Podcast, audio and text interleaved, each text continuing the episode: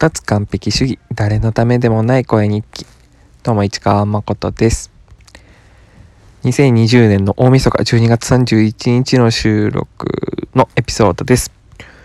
ちょうど今日この12月31日大晦日に気がついたんだけれどもこの番組のヒマラヤ内での総再生回数が1000回を超えてました。ありがとうございます。ほんと3日坊主なんで続けてこれて嬉しいです。3ヶ月ぐらいやったのかな。うん。えっ、ー、とヒマラヤ以外の再生回数はカウントしてないみたいで Spotify や Google Podcast で定期的に聞いてくれてる人もいるみたいだから全体ではもうちょっと早く線がいってたいみたいだけどね。うん。ありがとうございます。今日は年越しそばのそば。そばじゃなきゃダメなのかな？っていうのを考えてみました。うん、風習ってさ成り立ちだったり由来とかでなんでそれをしてるのか？っていうのがあると思うからそのポイントさえ外さなければ年越しそば別にそばじゃなくてもいいのかもしれないなと思って、うん、調べてみたら5つぐらいねえっ、ー、と諸説あるんだけれども5つぐらいなんであの大晦日にそばを食べるのかっていうお話を見つけました。5つのうちの2つ2つが大きな説だったんだけど1つ目はねこれは僕も想像できたやつ。長寿を祝う説願う説。願うだね。長寿。そばは長いじゃないですか。長いからね。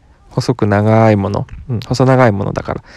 それで長寿を願うんじゃないか説。うん。これが一番有力な説っぽくて。うん。この説だけでいけば、別にそばじゃなくてもいいよね。麺類何でもいいよね。うどんでもそうめんでも。うん。別に日本のに限らなくてもいいよね。ラーメンでも、スパゲッティでもね。うん。で2つ有力な説があると言ったうちの1つが長寿を願う説で2つ目が切れやすいっていうことを聞いてるっぽい。うん、どういうことかというと9年の終わる年の災いや苦労を断ち切って新年を迎えようっていう思いを込めて、ね、切れやすいものでそばがってなってる説があるらしいですよ。これちょっと考えるの少しだけ難しくなったよね。うどんとか太いから切れにくいかもって思ったり。そもそもでも普段食べるそばにしても食べてる最中切れちゃうなっていう感じはないじゃん。で切れやすい方がいいのかなってなってくるよね。うん。実際食べる時の切れやすさはそばでもうどんでも変わんないかなって、うん、パスタだったら全然切れないよね。スパゲティは全然切れない。あの、茹でる前、打つ時とかの切りやすさはわかんない。そばもしかしたら切りやすいのかもしんないとか想像してみたり。うん、じゃあ続いて、他の有力な2つの説は説明したんだけど、他の2つ、3つお話しします。金を集める縁起物説。金ね、金。うん。実は僕正直理解できなかったんだけど、そば粉を集める時に違う、ごめん。そば粉を使って散らかった金粉を金銀細工師が集めた。もう一回言うと、金銀細工師が金粉を集めるためにそば粉を使った。そこから金を集める縁起物、金運を呼ぶっていう意味合いになったっていう説があるみたい。どういうことなんだ？金粉を集めるっていう作業が僕はわからないけどそば粉を使ってるのかな？ね。うん、この説だとそば粉の入ってないものはダメだからそば茶以外の麺類はダメだね。うん。もう一つ健康祈願説があって健康祈願説はね小さく2パターンあるんだけど植物のそば自体が雨風に打たれても太陽の光を浴びるとすぐ元気になるそういう植物だからっていうところから健康な縁起を担ぐのに最適なんじゃないかっていうのとそばの実が五臓の毒毒を取るそばの実が毒を取ってくれるって信じられてたからっていう健康祈願説があるらしい。うん。これは完全に他の麺類関係ないよね。この理由だとすると、ちゃんとそばを食べなきゃいけない。うん。我が家ではね、うん、家族の希望で、そばじゃなくて、毎年うどんを食べてるんだけど、最初のね、有力な説で紹介した長寿説、長いからっていうことで言ったら他の面でもいいのかなって思いつつ、他にもいろいろこまごまとした説がある中ではやっぱりそばの方がいいのかななんて思ったり、うん、相棒はどう思う？そもそも年越しそば食べない。どうでしょう？